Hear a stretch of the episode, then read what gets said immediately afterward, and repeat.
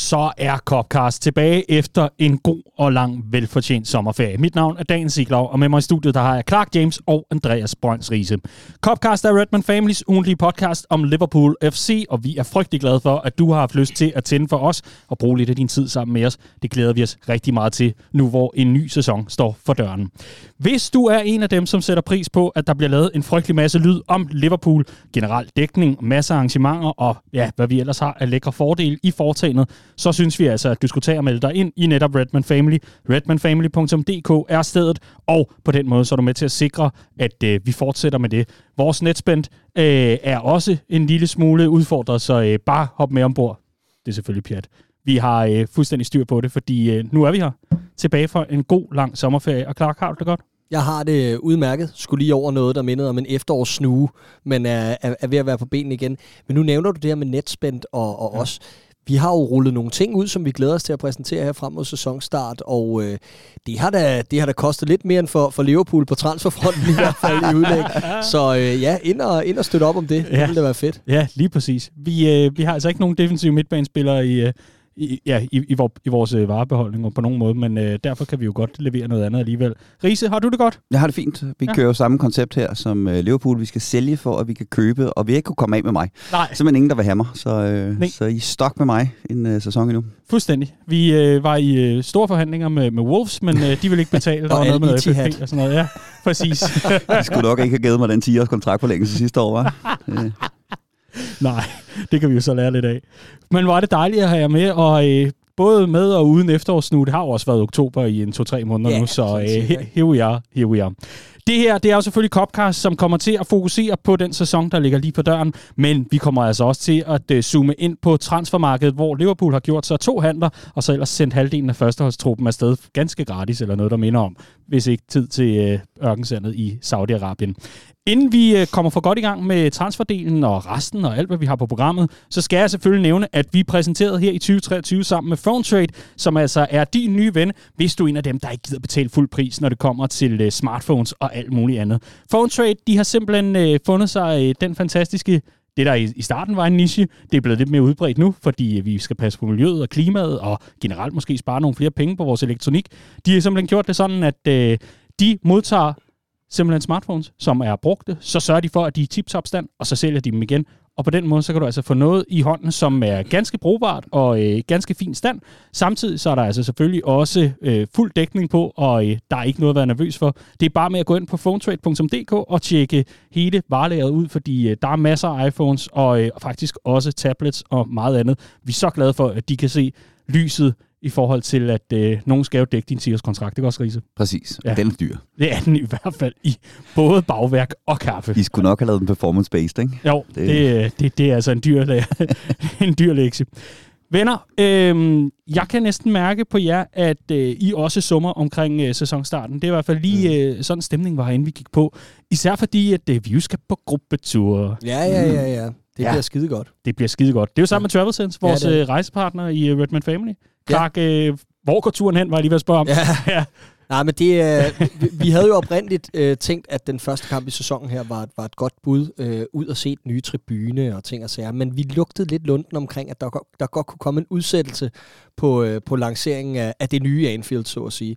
Og det øh, endte jo med at blive en realitet. Det er jo udskudt til oktober, hvornår øh, øh, helt præcis, der er ikke lige sat i kalenderen, men øh, øh, det er der, det fulde nye Anfield ligesom åbner. Så vi skød den, og vi skød den til december måned, og øh, det bliver kamp mod Fulham den 2. december hvis yes. ikke jeg husker helt galt. Nej, det passer, øh, det passer Eller i weekenden den 2. december, den kommer jo til at ligge den 3 fordi der er, ja, men det er jo alt det der kalendergymnastik med Europa League og alt sådan noget der. Så den er faktisk låst til, at det bliver søndag den 3. december. Godt. Bare du kunne blive enig. Ja, det kunne jeg. Ja. Jeg skulle lige diskutere men, men, med min efterårslue, og ja, vi er blevet enige. Hvor er det godt. Sammen med Travel Sense, der har vi simpelthen banket en øh, grupperejse op, som øh, altså simpelthen er gået som varme videre i maj. Hold da kæft. I talende stund, der har vi kun syv pladser tilbage, og det var altså ganske, ganske mange, der øh, meget, meget hurtigt efter vi satte den i salg for en lille uges tid siden, jamen øh, så er der altså rigtig mange, der øh, har valgt at hoppe med ombord og tage, takke ja til at komme afsted og rejse ud med os. Og øh, det fantastiske ved det her program er jo blandt andet, at vi lige hiver en Daniel Lager med. Simpelthen. Han kan godt være i en håndbagage. Det kan han altså godt. Kan han spille sekser? Øh, jeg har ikke spurgt ham, men jeg kan da prøve. Men, men du, tænker, du tænker ikke, at du har brændt dig rigeligt i forhold til skadesudfordringen for gang i sæsonen? Øh, det kan dårligt blive værre, vil jeg sige. Selv skadet Daniel Akker, tror jeg, kunne gå ind og pynte på det hold i øjeblikket. Men øh, det er altså muligheden for at rejse med os og med Akker og med Travel Sense. Og hvis du synes, det lyder rigtig interessant, og du ovenikøbet er medlem af Redman Family, så kan du gå ind på vores hjemmeside, redmanfamily.dk, klik under menupunktet, så falder der lige sådan en lille lækker menu ned, så klikker du på rejser, og så går du ellers ind. Husk at være logget ind, fordi så får du den til medlemspris. Der er altså en rabat på en godt 800 kroner i hvert fald, tror jeg, som man altså kan benytte sig af, hvis man er medlem. Og hvis man ikke er, og bare tænker, jeg vil bare gerne afsted, så er det travelsense.dk, ind og find rejsen, og så ellers bare give den fuld skrald derfra. Ja, og man kan egentlig også bare stadig tilgå den på uh, redmanfamily.dk-rejser, uh, selvom man ikke er medlem. Men det er nu smart, fordi det er ikke kun på denne her uh, tur, det er på alle ture til Anfield i sæsonen, der er rabat. Og det er redmanfamily.dk-lfc-rejser skråstreg. Ja, det er rigtigt. Faktisk. Man kan også bare gå via menupunktet. Jeg tror lige, vi kigger på det link der. Må det ikke var en god idé. Jeg håber, du er skarp på transferdelen. det håber jeg også. Venner, prøv at høre, hvor vi snakker, hvor vi snakker. Der er øh, ingen grund til at være nervøs, for vi har fuldstændig styr på det og sekseren skal nok blive besat. Om det bliver Daniel Akker eller dig, Riese, noget skal vi jo til at lave for den fyrstlige løn, du får i det her foretagende. Jeg forestiller mig lidt, at dialogen i, uh, i transferkomiteen, a.k.a. Øh, Jørg Smartke og Jürgen Klopps uh, interne diskussioner, er meget den samme som her i studiet. Nå, var det det link? Ah, okay, ja, lige et øjeblik, okay, fint nok. Kan vi ikke køre ham der Riese til at spille tekster? Nå, god idé. nu bliver den om mit idé. eller min idé. Nok om det. Mine damer og herrer, rigtig hjertelig velkommen til Copcast.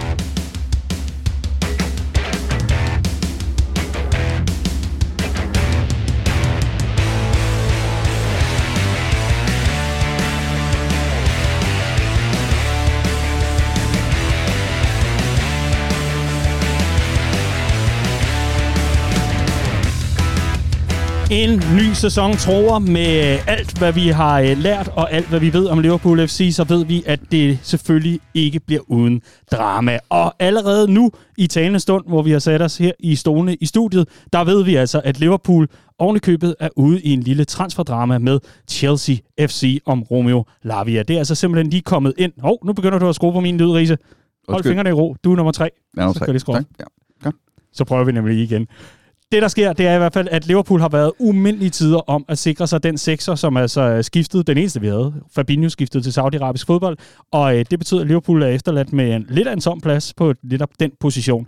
Der har man så identificeret Romeo Lavia, og der har man brugt noget, der minder om en øh, 4-5 uger på at finde ud af, at Southampton faktisk mener det, når de siger, at Lavia koster 50 millioner pund. Her til morgen, der melder David Ornstein fra The Athletic, at Chelsea er kommet ind fra højre og har sagt, Værsgo, Southampton. Vi byder 48 millioner pund, inklusiv det hele. Simpelthen alt inklusive, og øh, så skal vi nok tage os af ham. Og nu efterlader det lidt Liverpool i en kattepine, fordi man jo netop har været så mange uger om hele tiden at prøve at underbyde det, der er prisen. Det er simpelthen Hjalrup Marked øh, done wrong, øh, kan man godt sige, var. Ja, det kan man sige. Øhm, først og fremmest, så ved jeg ikke helt med troværdigheden af det her bud, fordi hvis Chelsea virkelig ville hijacke den her handel, så tænker jeg, at de bare vil møde den valuation, der hedder 50 millioner pund. Så der er jo alt muligt i gang i forhold til skakspil omkring, at de også vil have Caicedo i Brighton og alt muligt andet. Så jeg, jeg ved ikke helt, hvor vi står her i forhold til, om, om det er en reel trussel øh, til, øh, til, til, til Liverpool, eller om det egentlig bare er, er et taktisk move. Whatever. I hvert fald så, så efterlader det Liverpool i en akavet situation. Det her med, at man har fået tre bud afvist, og øh, den her købspris ikke har rykket sig. Øh, og det undrer mig lidt, fordi når jeg kigger på Southamptons øvrige salg øh, den her sommer, så lader det til, at alle de andre klubber kan godt finde ud af at, at, at prutte den ned i pris, eller at ende med at blive enige med Southampton i hvert fald, og Liverpool står lidt stille. Så det efterlader mig lidt i en situation, hvor jeg tænker, hmm, skal det være, e- eller er det fordi, at vi går og lurer på, at der kan komme noget andet ledigt på et tidspunkt, og vi derfor ikke er villige til at gå hele vejen øh, for hver en pris? Jamen, det, det, det, jeg har lidt svært ved at gennemskue den. Jamen, jeg synes også, den er svær. Øh, og, og jeg kan godt forstå det her med, at man sidder og sukker dybt og inderligt og siger, så smid for helvede de der 4 millioner pund ekstra, hvis det er det, det kræver for at få den, øh, få den over stregen. Ikke? Altså, hvad er det? Kan man få et par sko for de penge? Ikke? Øh, jeg tror også, der er noget omkring struktureringen af den her deal, som, som står i vejen for det her. Fordi hvis det er sådan, at Liverpool, lad os sige, bare for eksempel, har tilbyder 25 millioner upfront, 21 performance-based eller add-ons eller whatever, og Southampton siger, at vi vil have 50 millioner lige ud upfront hele beløbet lige nu. Så er det altså 26 millioner pund, man skal smide ekstra oveni, øh, for, at, øh, for, for at få den over, øh, over stregen. Ikke? Så, så der kan være en masse omkring det også, der spiller ind i det her. Men udefra set, så virker det fuldstændig håbløst, at vi stadig står her, fordi udfordringen er, at Lavia er ikke den eneste, vi mangler. Og det er sådan, at fodboldklubber de forhandler en spiller hjem af gangen. Ikke? Altså det er ikke football manager, hvor man har gang i fire forhandlinger på en, på en gang, og så præsenterer man den. Øh, så, så der er nogle andre ting, der er afhængige af den her Lavia-handel. Og de andre ting har vi altså også travlt med at komme til at få på plads. Så, øh, så, så utålmodigheden breder sig markant heroverfra, vil jeg sige. Ja, men, og det gør den også herfra, og, og, og det er jo lige netop det sidste, du nævner, jeg synes, der er kritisabelt. Fordi førhen, der har vi haft langt bedre styr på det her. Det har været langt mere dynamisk i forhold til, hvordan vi har øh, under Michael Edwards og, og, og tidligere sommer, hvis vi lige tager denne her og sidste ud af ligningen, jamen så synes jeg, at den måde, vi har angrebet markedet på, har været anderledes. Det har været bag kulisserne, det har været langt mere effektivt, når vi har haft nogle transfermål osv. I år har det været super offentligt, og det har været langtrukkent, og det har været øh, med de minimale krav, øh, som, som ligesom blev løst op til omkring 1. juli, og derfra er det ligesom gået i stå. Og det begynder mere og mere at minde mig om sidste sommer, det her, hvor at vi kan se det ene og det andet øh, spændende emne øh, slippe ud mellem fingrene på os og løbe mm. en anden vej. Og jeg synes, det er et problem, det her med, når man kigger på, jamen, så mister vi Jordan Henderson og Fabinho. Fair nok, det var ikke en del af vores planer. Men hvor er vores succession plan? Hvor mm. er denne her nødplan til, hvis der bliver stjålet en spiller hister her? Øhm, fordi i Brighton og i andre klubber, hvor tingene de er, de er øh, hvad hedder det, sammentømmer og ligesom er, det, det hele glider, jamen der er man bare klar med en erstatning, og man er også klar med to spillere. Kig på West Ham i går, der sikrer sig øh, flere af deres transfermål på en dag. Ikke? Altså, jeg savner det der med, at det ikke behøver at være en af gangen og en hver tredje, fjerde uge. Godt. Jamen altså, så gik det fra, at man var ganske tilfreds med McAllister og Dominic Soboslej, så til at øh, sidde nu og rigtig beklage over, at det ikke lige går din vej på den front. Nej, jeg, jeg synes bare, vi bør, vi bør angribe markedet som en stor klub, og jeg synes, vi, vi agerer krejlere. Altså. Godt.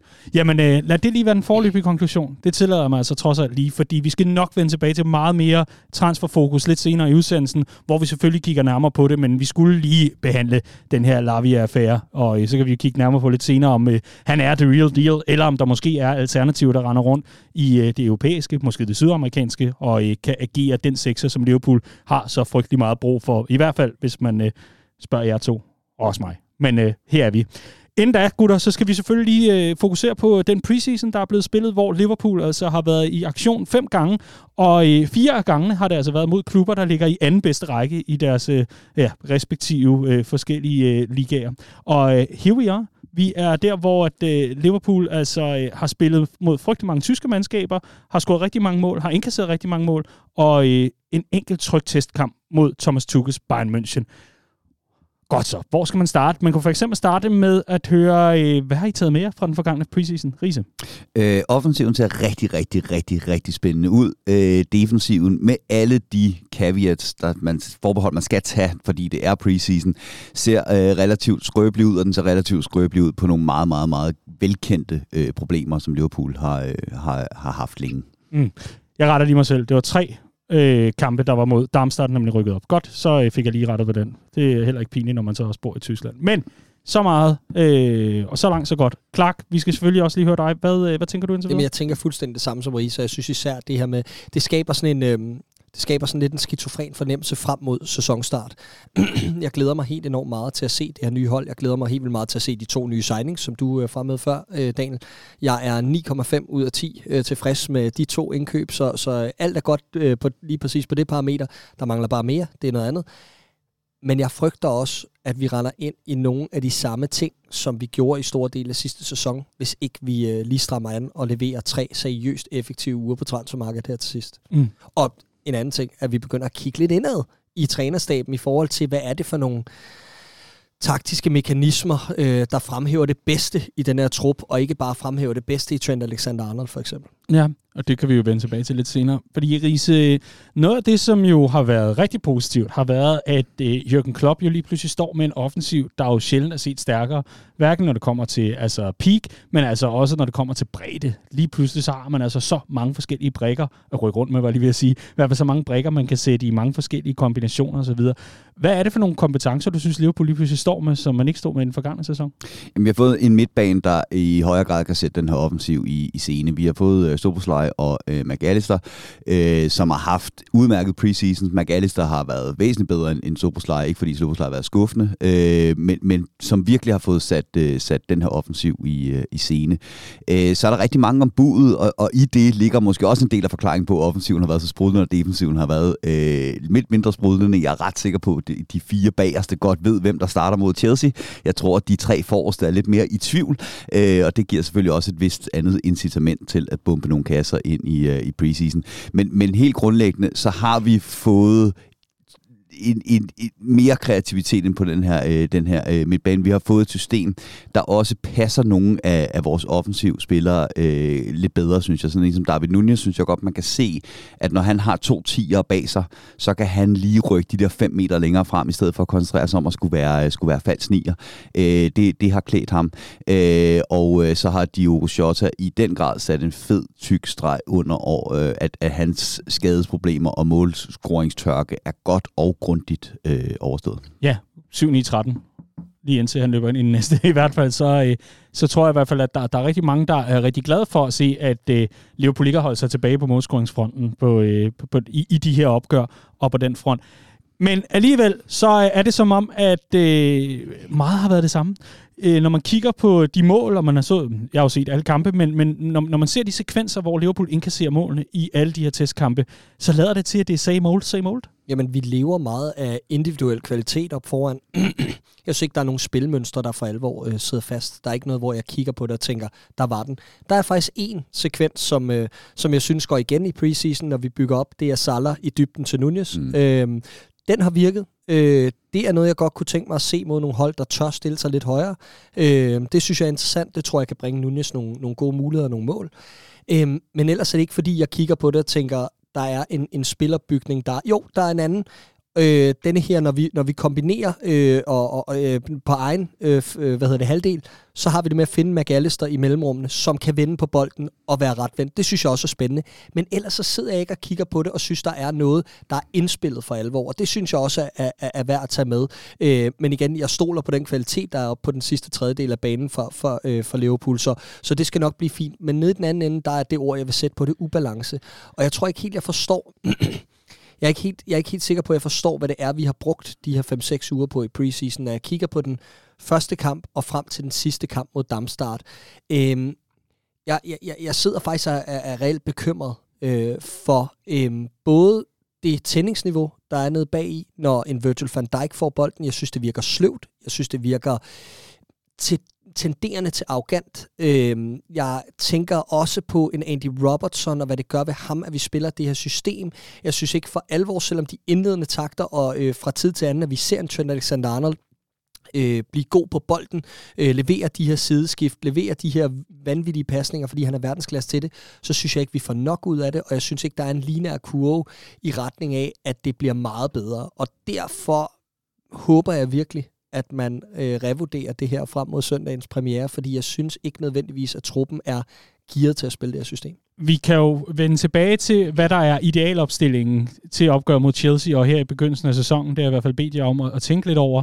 Men, men inden da, Riese, kan vi jo godt komme øh, derhen, hvor vi ser på, hvad er det, der ikke fungerer, fordi vi kan jo se, at det er en bagkæde i ubalance i store dele af den her preseason. Lige så snart, at der er blevet slået en lang bold ned i bagrummet, det er en god gammel klassiker. Lige så snart, at der kommer en lille smule fart eller løb i ryggen på øh, de spillere, som står så langt op i banen, jamen så får vi de her farlige situationer, som ofte resulterer i mål, hvis vi ikke har en storspillende Allison på plads. Og, og det leder jo så selvfølgelig hen til, at der, jeg tror, der er rigtig mange fans, der sidder tilbage med, med, en, med en følelse af, hvad pokker de laver på træningsbanen. Helt sikkert. Øh, og den sidder jeg også med, fordi vi, vi gik over til det her nye system halvvejs igennem en sæson, og det vendte faktisk vores sæson.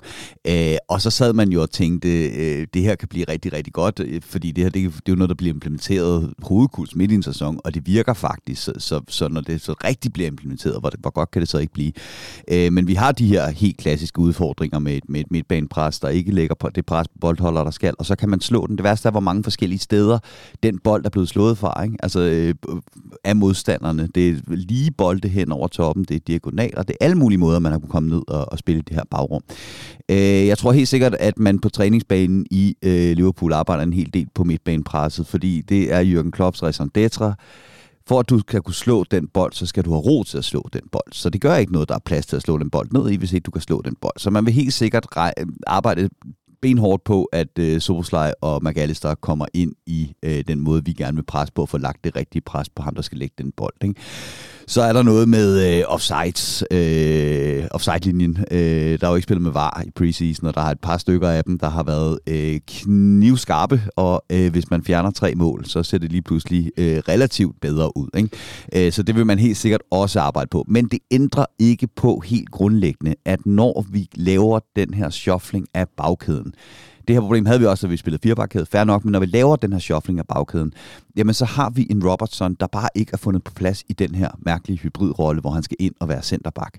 Det, det er han bare ikke. Øh, vi har en, øh, en Konaté, der skal ud og dække markant større områder til højre for sig, for at dække af øh, fra, øh, for, for Trent. Og det synes jeg heller ikke klæder hans spil, at han skal det. Mm. Og derfor står man sådan lidt tilbage med den her følelse af, okay, som, som, som Clark siger, når vi går over i det her system, hvad er det så egentlig, det handler om? Er det Trent, der skal ind og have den her ekstra frihed på, på, på midtbanen? Da det gav mening, fordi Fabinho var i så elendig form sidste sæson, at han skulle have noget hjælp inde på den, på den defensive midtbane. Men hvis vi står og kigger på et system her, hvor vi bare må sige, Robertson, er det i virkeligheden det, det rigtige system for ham? Konaté, er det i virkeligheden det rigtige system for ham?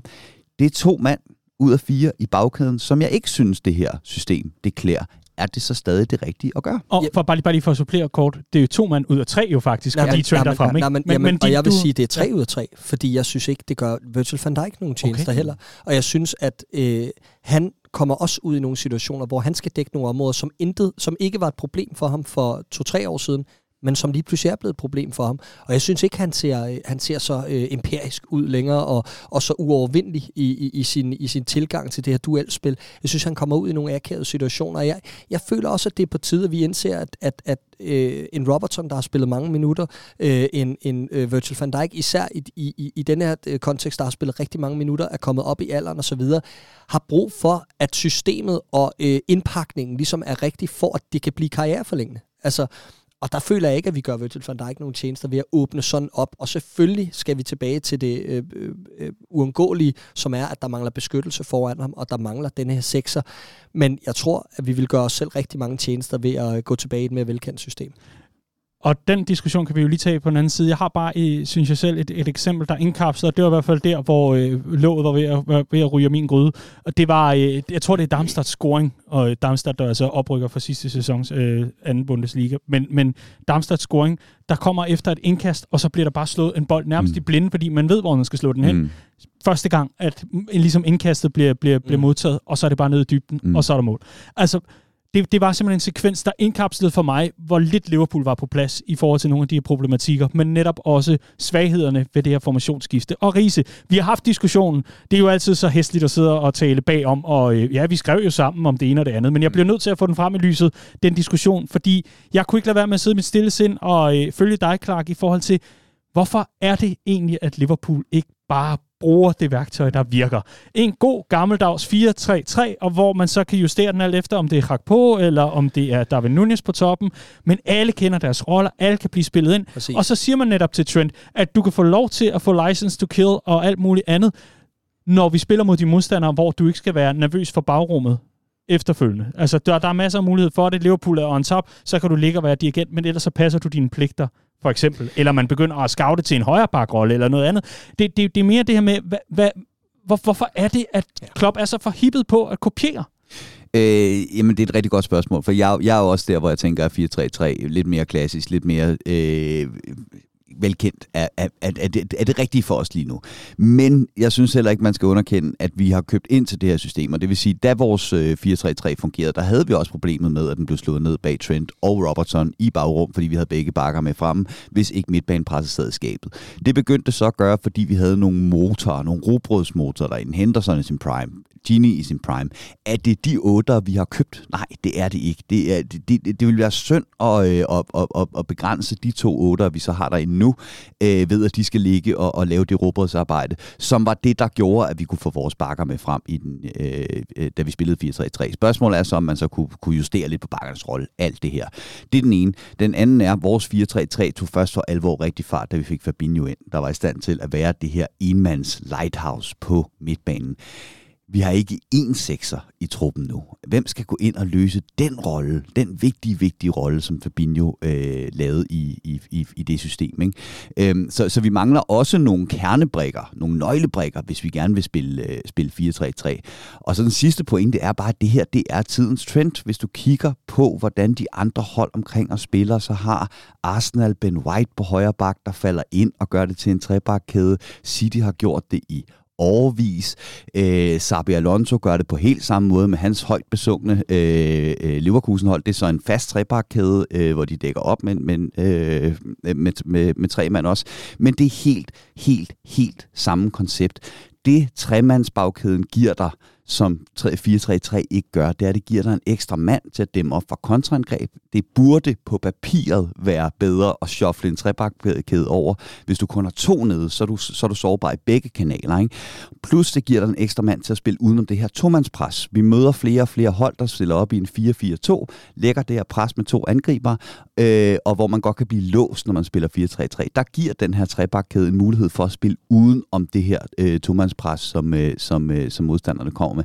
Så på papiret kan jeg godt se, hvorfor tidens trend er det her. Jeg kan godt se, hvorfor det er, det giver mening at spille med den her trebakkæde, den her boks på midtbanen, men man skal have spillerne til det, og det har vi ikke lige nu. Så er mit spørgsmål selvfølgelig. Det er fuldstændig uundgåeligt. City har gjort det her i, i, i overvis, siger du. Det er i hvert fald et godt stykke tid, fordi de netop har været så boldbesiddende, har været så dominerende i, i spillet, som det har været. Så det har været nemmere det... for dem. De, de har kastet deres spillere til at kunne udfylde de her roller perfekt. Ja, nu, nu stjæler jeg pointerne fra dig fuldstændig. Men det er fordi, det leder over til et spørgsmål, Risa. Det er, er Liverpool mere sårbar i den kommende sæson, hvis man nu sagde, Jürgen Klopp siger, godt, jeg har simpelthen ikke det materiale, der skal til for at få det her til at lykkes. Jeg holder mig til min gode gamle 4-3-3. Så kan det godt være, at vi i nogle opgør begynder at eksperimentere mere med det, begynder at udvikle langsomt hen over sæsonen, begynder at kaste de rigtige spillere, scoutingarbejdet fortsætter i den rigtige retning, man får sin sekser, etc. etc. Men, men er det simpelthen fordi, at Liverpool de bare løber direkte ind i kniven i den kommende sæson, hvis vi ikke følger, altså følger trop, ligesom øh, ja, med de klubber, du lige har fremhævet? Men det, det, det, er godt, det er et godt spørgsmål, fordi igen, vi har en offensiv, som vi godt kan se score fire mål per kamp. Ikke? Det, er jo ikke, det er jo ikke, fordi jeg går ind til den her sæson og tænker, åh nej, jeg kan slet ikke se, hvordan Liverpool kommer til at vinde fodboldkampe i, øh, i den her sæson. Men jeg synes, vi går ind til den her sæson sådan lidt identitetsforvirret mm. på en eller anden måde, fordi vi er igen ude i, altså den her formation, når City spiller den, så er det for at kunne holde på bolden 80% af tiden. Det er, det er også derfor, Sabi Alonso gør det for eksempel. Det er en mega boldbesiddende formation, fordi du har den her firkant på midten, der laver sindssygt mange pasningstriangler osv. Er det det, Liverpool skal være? Mm. Er det det fodboldhold, Liverpool skal være? Det er den vej, vi er gået over de sidste mange sæsoner. At være mindre og mindre kontrahold skulle være mere og mere boldbesiddende. Men er det det, Liverpool skal være under, under Jürgen Klopp. Ikke? Du, du, du kigger også, når, når, når City, for det første, at City begynder at spille den her formation, det tog dem, hvad, otte bakker at finde de rigtige. Mm. Fordi de er så vanvittigt nøjterolleagtige i det her, øh, det her system. Han startede med Gal Cliché og Zabaleta eller sådan et eller andet. Det var helt håbløst. Ikke?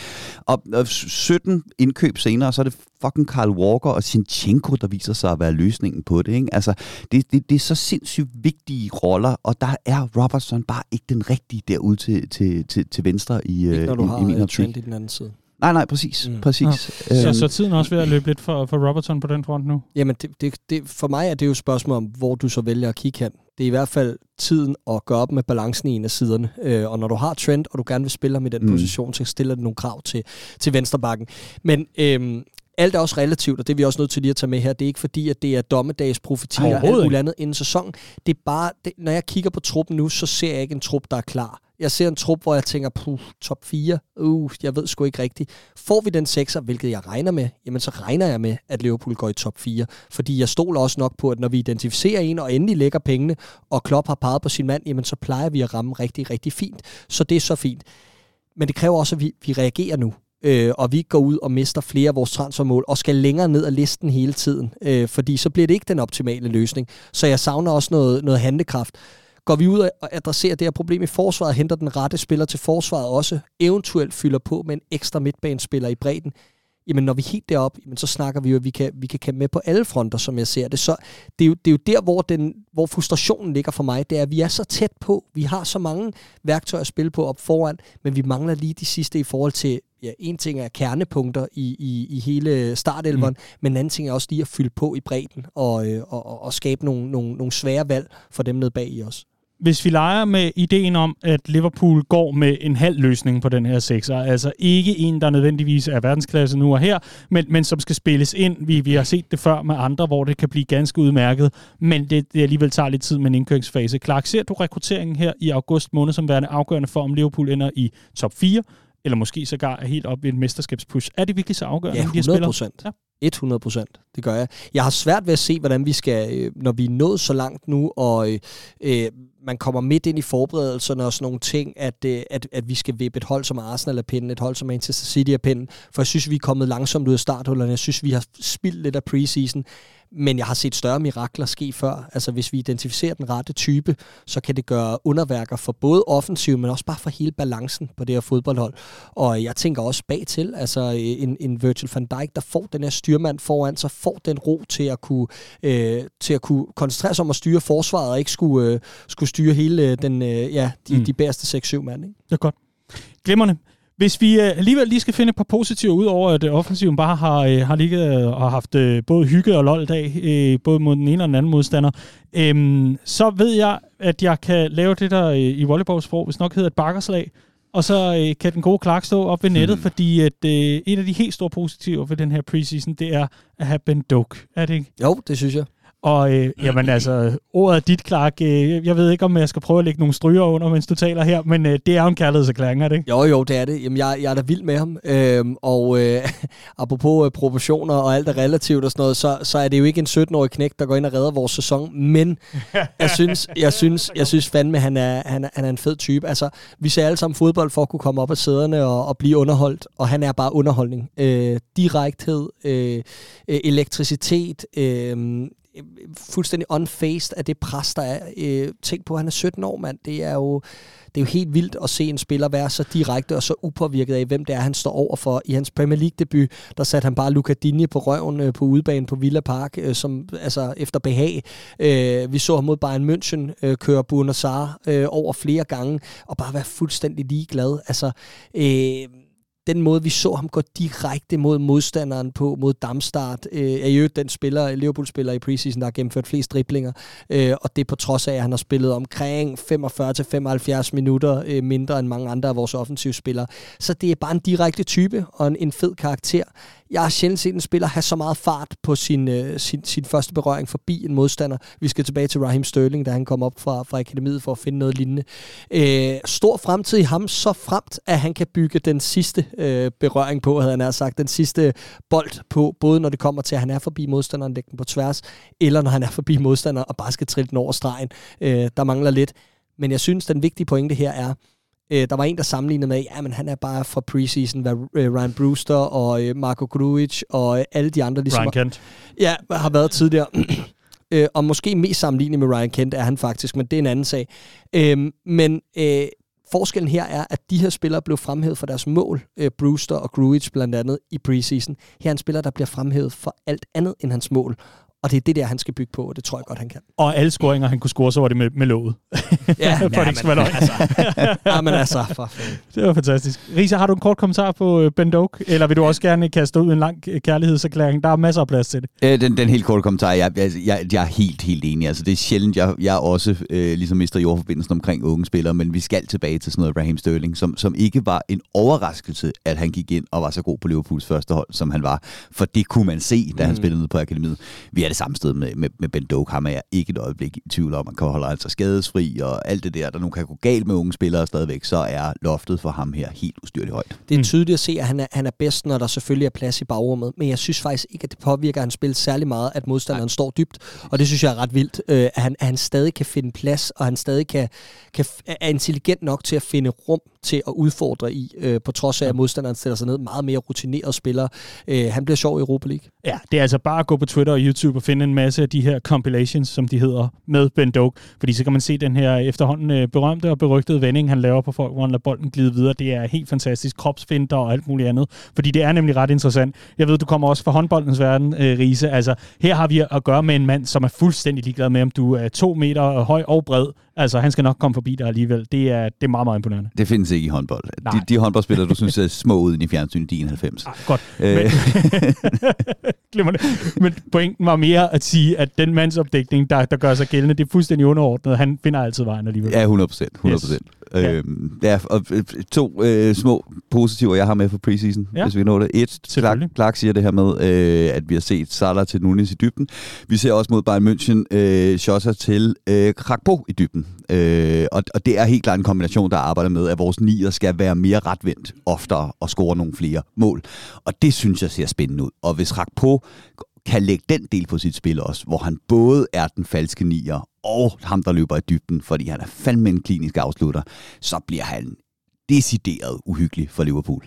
Ja. Øh, det vil jeg gerne, det vil jeg gerne øh, øh, fremhæve. Ja. Og den anden, det er selvfølgelig øh, Alexis McAllister. Hold kæft, hvor har vi savnet den type på vores midtbanemand. Han er fuldstændig presresistent og bare en baller. Ikke? Øh, vanvittigt, vanvittigt godt køb, som vi bliver ufattelig glade for. Helt enig. Dybt undervurderet øh, fysisk også. Altså fremragende duelspiller, glimrende til at skærme bolden, og ja, jeg, jeg er helt enig. Har, ja. har lidt af det Coutinho havde på bolden, og har det Gini Wijnaldum havde, når han øh, skal dække den af. Ikke? Ja. Fremragende, fremragende type. Og jeg vil sige, Cody Gakpo er også en af dem, jeg tager med, øh, som det er en af de helt store positive i preseason. Altså, den øh, alsidighed, han har til at spille så mange roller, det bliver også skylden for os. Lige så meget, øh, jeg, jeg har taget fejl omkring øh, Rakpo, lige så meget ro skal han jo have, øh, netop for, for at gå ind og, og, og gribe muligheden, når, når den er der, og så bare udvikle og have så mange facetter. Og altså, bare, bare møde op og tage den plads, som Klopp giver ham. Han er fuldstændig glad, om det er fremskudt. Så, er man så, intelligent. så intelligent øh, og fysisk komplet fodboldspiller, fordi ja. han er jo ikke rapid, men han er hurtigere end Firmino var. Ja. øh, han, er, han, er jo ikke, han er jo kæmpe stor, men han er jo ikke god på låget eller stærk på kroppen på den måde, men han er bare, bare så komplet mm. all-round ja. fysisk og så klog samtidig. Det bliver rigtig, rigtig spændende. Og så har jeg også i mangel af bedre underholdning, vil jeg sige, her i sommervarmen og sommerregnen, har brugt rigtig meget tid på at se noget af det der preseason materiale, Ibo kun er til, der er rundt og spørger, øh, hvad vil du vælge, Oppenheimer eller Barbie, og alt det der, ikke? Det der... Oppenheimer, og jeg har set begge to. Godt så. McAllisters svar var jo et fantastisk, men ja, så har du ikke set klippet? Nej, jeg, jeg har ikke set McAllisters svar. Da, da, da, han spørger Oppenheimer eller Barbie, så siger han, øh, jeg, jeg kender ikke Oppenheimer, så siger han, så Barbie. Og så sidder han med det der McAllister og så siger han, så er ved at dø af grin, og så dør de alle sammen af grin. Okay, det skal man lige gå ind og finde. Nej, men det, det jeg egentlig bare ville tage med, det var, at øh, kunder til var rundt og spørge øh, en sang til playlisten. Og så, så er der en, en masse af, af tidens toner og alt muligt andet. Vi, vi er fandme langt fra Thomas Elmi, skulle jeg sige, øh, Riese. Men, men så kommer han hen til Rak på, og så nævner han gospel. Altså, han er bare det odd one out. Han er så meget in sync med Gud, så ja, det er bare at sende ja, ja. ham afsted. Han er kølig ham. På den måde en perfekt afløse for Firmino, ikke? Fuldstændig. Han blev Fuldstændig. døbt i Allisons ja. badekar eller pool, eller hvad det var. Ja, men lige ja. præcis. Oh, det, det er helt genialt. Jeg ved, om uh, Rakpo, uh, han, uh, han også viser uh, sin hjemmevideo af, han uh, både døber Ben Doak og uh, Diogo Shota og alle mulige andre. Helt perfekt. Det var det, man kalder et tidsspor, hva'? Mm. Vi skal i hvert fald tilbage på sporet.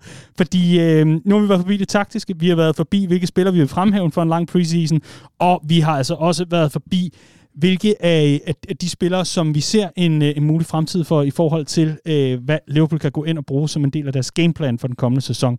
Men det er jo øh, rigtig udmærket med, hvad vi har, men vi skal jo selvfølgelig også tale om, hvad vi ikke har. Det er blevet tid til et transferfokus. Og her, der har jeg bedt jer om at øh, forberede jer lidt på øh, nogle navne, fordi det bliver også en, en smule vævende og lidt svævende, hvis man ikke rigtig kommer med noget konkret. Det kan jo ske for selv den bedste. Jeg ved ikke, hvorfor jeg føler mig ramt her. Jamen, det er fordi, du, du altid bliver overrasket over at gerne vil have et navn fra dig. Mm. Så, øh, så nu skyndte jeg mig at melde det for en uge siden, tror jeg. Men øh, summa summarum er for lige at gøre transfervinduet op, det er, at øh, Liverpool altså er kommet af med Fabinho, Jordan Henderson, James Milner, Alex Oxlade-Chamberlain, Naby Keita, Roberto Firmino og, hvis man vil tælle ham med, Fabio Carvalho. Det er i hvert fald dem af førsteholdsspillerne, som er værd at nævne i den henseende. Ind er kommet Dominic Soboslaj og Alexis McAllister. Hvis nogen var i tvivl om, hvorfor vi hentede Smartke, så er det fordi, han er verdensmester i at aktivere frikøbsklausuler. To gange har han gjort det, and here we are. Venner, vi skal tale om, hvad det er, vores trup mangler nu, og jeg synes lidt, vi har været forbi det. Så spørgsmålet er, om I ikke skal have lov til at kaste nogle navne ind, hvilke typer helt specifikt det er, Jürgen Klopp og Smartke, de altså skal i gang med at få Hedeland. Jo, skal jeg starte? Meget gerne. Godt. Du har jo navne med. Jeg har nemlig navn med, øh, for en gang skyld.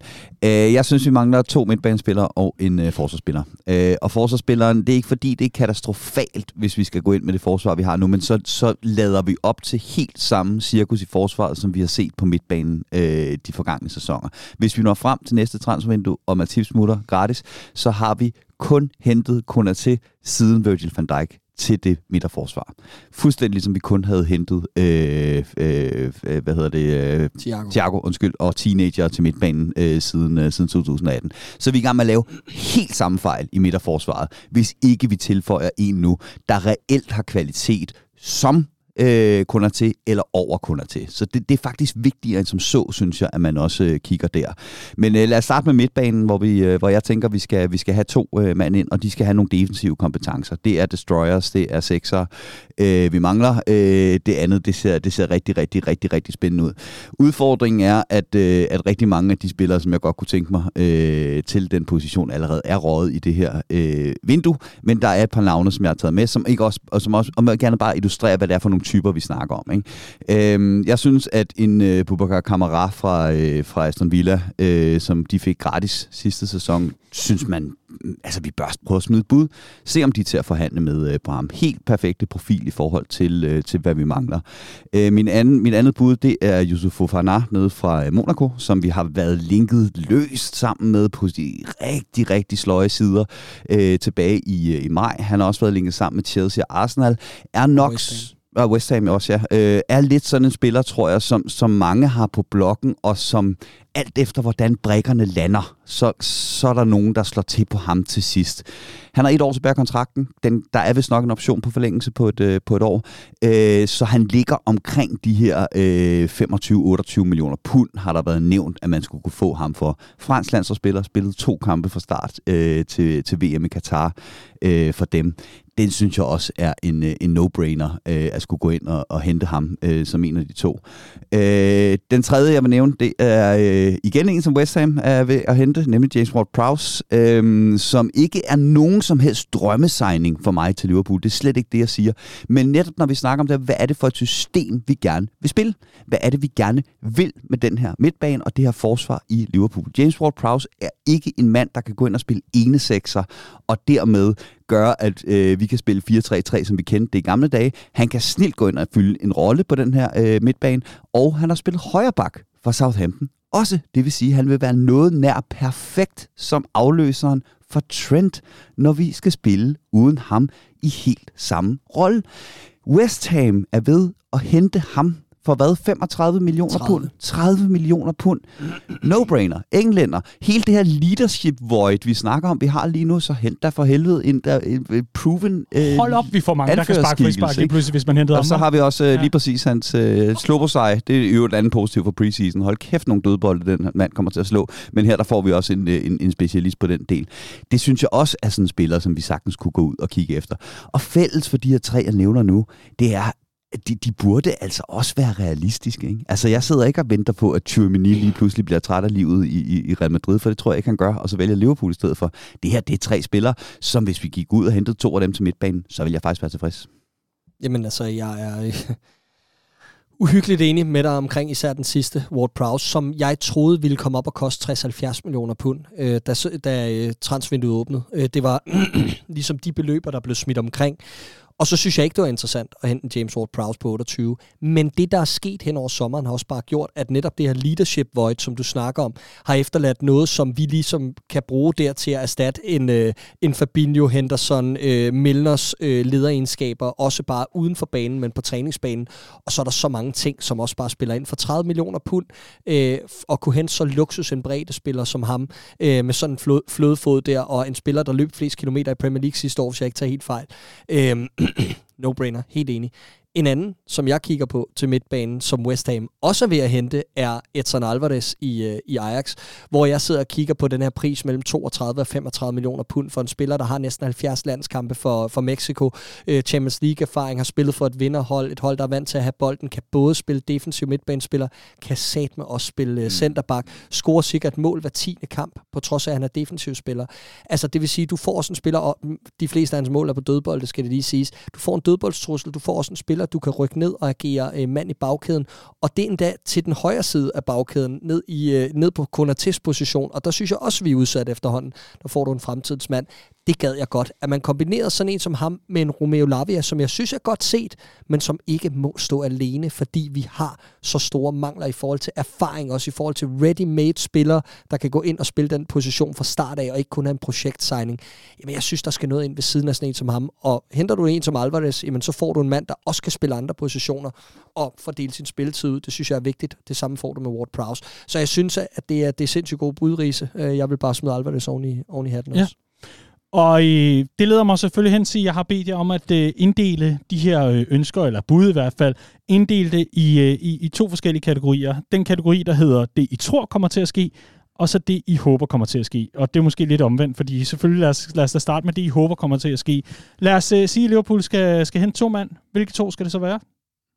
Man må også godt nævne tre, hvis man håber det mest. Øh, jamen, så tror jeg, jeg tror faktisk, at jeg er på, øh, jeg kan godt se ideen med Romo Lervager. Det kan jeg virkelig godt. Så jeg kunne sagtens se ideen i at, øh, at hente ham, og så vil jeg sige min anden øh, faktisk er Yusuf Fofana. Yes. Så de to, det vil, det vil du håbe vil, vil, vil ske inden 1. september? Yes. Det er jo der, hvor transfervinduet lukker, skal lige nævnes. Yes. Og du? Jamen, jeg er også på Lavia som den ene. Øh, nu nævnte jeg Alvarez som den anden, synes jeg er helt oplagt. Det kommer ikke til at ske. Øh, ellers så kunne jeg sagtens se at gå ind for Kefren Turam igen. Øh, en spiller, som bliver fremhævet som en 8. Øh, jeg ser ham øh, også have spillet klart flest kampe i, øh, i karrieren som, øh, som 6'er. Det ved jeg godt lå tidligere hen og i et andet system osv. Men, men en spiller, som har så stor en upside, men også erfaring øh, nok til at gå ind nu. Masser af belgisk, fransk og alt muligt andet. Spændende, og igen, spændende. Og igen alsidighed kan ja. ligge på begge otte også. Ja, og Josef van har også spillet højre bakke i øvrigt, så han vil også kunne løse den der trendrolle. Ja, det må bare ikke være nemt, fordi det leder mig selvfølgelig hen til, øh, det tror I kommer til at ske. Hvad er det, vi ender med? Øh, jeg tror, vi ender med to signings. Jeg tror, vi ender med Lavia øh, på den defensive midtbane, og så tror jeg, vi ender med en forsvarsspiller. Og du har ikke noget navn på den her Jeg har et bud på en forsvarsspiller, øh, fordi det er jo release clause FC under Jok Smartke, så jeg tror, at vi, øh, vi indløser den for øh, Gonzalo Inacio i, øh, i Sporting Lissabon. Og du, Riese? Øh, vi er så kedeligt enige. Vi ender med Lavia til den midtbane, og ikke andre. Øh, og så det er lige før, jeg er i tvivl om, vi henter den, øh, den forsvarsspiller. Øh, men, men det håber og tror jeg på, at, øh, at vi gør. Øh, under al kritik, vil jeg lige sige, hvis det ender sådan. Yes. Og det leder mig nemlig hen til det sidste punkt i vores transferfokus her, fordi nu har vi gjort bordet op. Vi har kigget lidt på, hvem I håber. I er kommet med nogle glimrende bud. Tak for alle navnene. Især dig, Riese. Tak for alle navnene. Og øh, det leder mig selvfølgelig hen til den debat, der huserer også på øh, dansk Facebook, hvad de vil kalde det, også inde på vores øh, Facebook-side og sociale medier, fordi øh, Liverpool håndterer det her vindue på en måde, som øh, har vagt øh, undren. Det var sådan, at udmeldingen var, at alle handler gerne skulle være på plads inden preseason, og så tog man ellers afsted, og det var jo egentlig også tilfældet med de to midtbanespillere, der kom til. Men her er vi, øh, og Liverpool er jo ikke færdige endnu, må man forstå. Det er i hvert fald det, der er, er meldingerne, og det er også det, der, der lyder på som, som klop, at øh, nej, vi, vi er ikke færdige med, med business for nuværende. Så kan man jo undre sig lidt over, hvorfor det stadigvæk er et aktivt vindue på den front for, for Liverpool, men sådan er det. Det her, det er jo øh, noget, der har pustet øh, gang i en omgang øh, hashtag FSG Out, altså Liverpools ejergruppe, som menes at stå i vejen for Liverpools succes. Det er i hvert fald det, der er konklusionen fra mange. Der er træt af, at Liverpool altid skal kigge mod release clauses og smart deals og alt muligt andet og vende hver en mønt, imens at man kigger på konkurrenter, der opruster og opruster og opruster. Liverpool står med den smalleste trup i Premier League inden sæsonstart, der altså finder sted her på søndag mod Chelsea på Stamford Bridge. En kamp, vi vender lidt senere. Så here we are. Det er altså historien om en, øh, en klub, Liverpool, som øh, har nyt godt af, at Jürgen Klopp kan lave mirakler ud af to pinde og en øh, tublim, og så kan han ellers bygge et hus ud af det. Men alligevel så virker det en smule spinkel, og især nu, hvor der er så mange førsteholdsspillere, der er rykket afsted, både på fri transfer, men altså også til Saudi-Arabien. Så det, jeg selvfølgelig vil høre jer om, det er, hvad er jeres take på situationen i forhold til øh, både vinduet, men altså den her store rebuild, rebuild når man kigger det i et FSG fokus. Jamen, jeg forstår godt kritikken. Altså, på at det, vi lige har siddet og listet op, det er jo inden for de rammer, vi ved, klubben opererer inden for, åbenbart. Og det er jeg ikke tilfreds med, at klubben gør. Jeg sagde det også indledningsvis, at jeg synes, at øh, vi agerer som en lille klub på et transfermarked blandt store fisk. Altså, vi, vi er et hold, der har været op og skubbe til øh, det, det allerøverste af, af europæisk fodbold hen over en 5-6 år, hvor Klopp har opereret på et meget, meget smalt budget, og alligevel har fået det til, til at ske. Jeg synes stadig, der var mere ambition i starten øh, for, for FSG på det her transfermarked. Jeg synes, det er gået den forkerte vej. Øh, selvfølgelig kigger vi ind i en frontkæde, der er blevet for, der er blevet fornyet, men jeg synes meget andet er blevet negligeret undervejs. og, og, og det er ikke godt nok. Når vi kigger på dem, vi sammenligner os med, så, øh, så er det problematisk.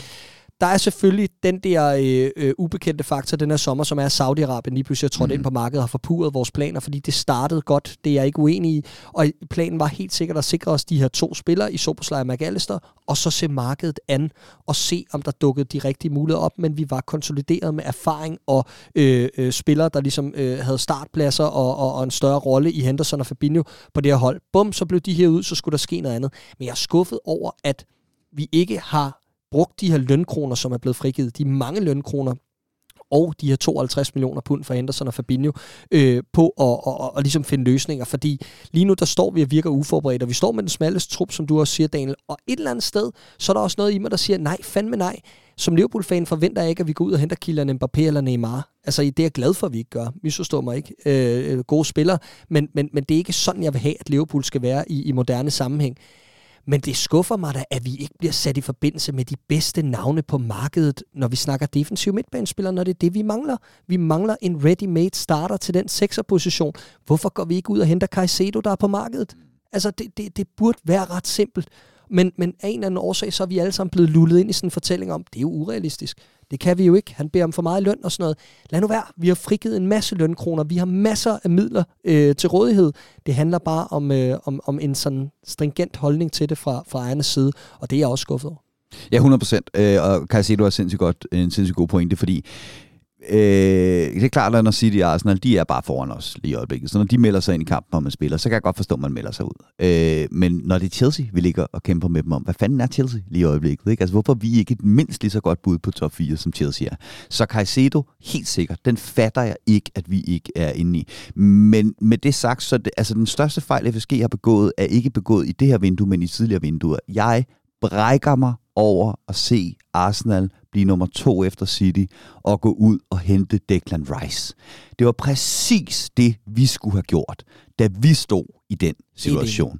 Det er der, den store fejl blev begået. Ikke? Så står man så nu i det her forpulede, mærkelige vindue, og Saudi-Arabien kommer ind, osv., osv., osv., og man er så dårligt forberedt til at tænke på sine fødder.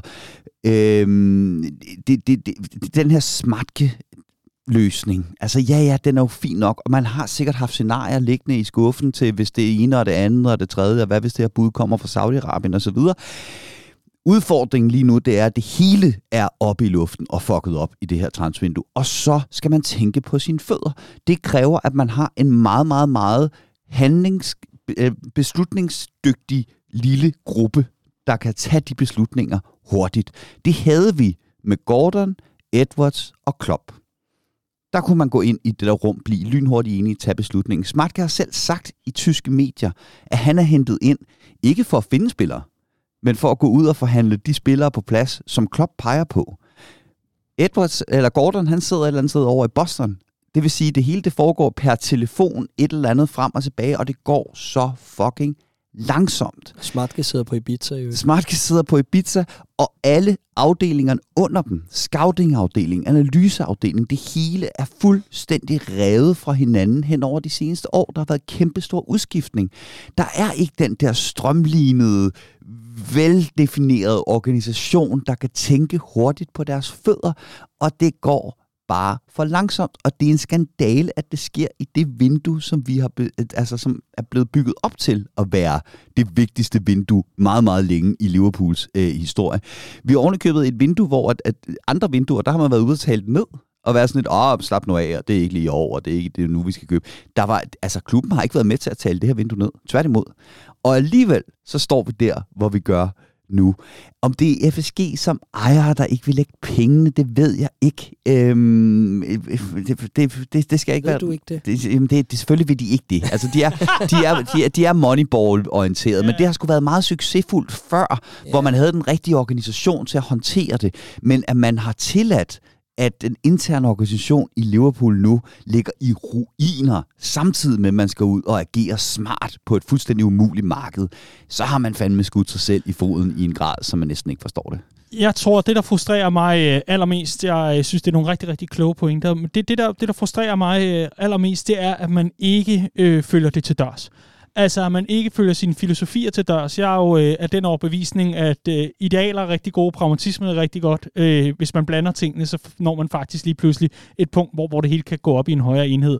For mit vedkommende øh, er det sådan, at det, der er den ejergruppe, der er, så må man jo lave Glazers out og FSG out og alt muligt andet, hvis man er utilfreds som fanbase, uanset hvem man holder med så må man jo gøre det, og så må man håbe på det. Men indtil da må man affinde sig med, at der er nogle andre, der ligesom øh, sidder på, øh, på den her kiste som en, øh, en stor farlig drage, og så er det bare, hvad det nu engang er.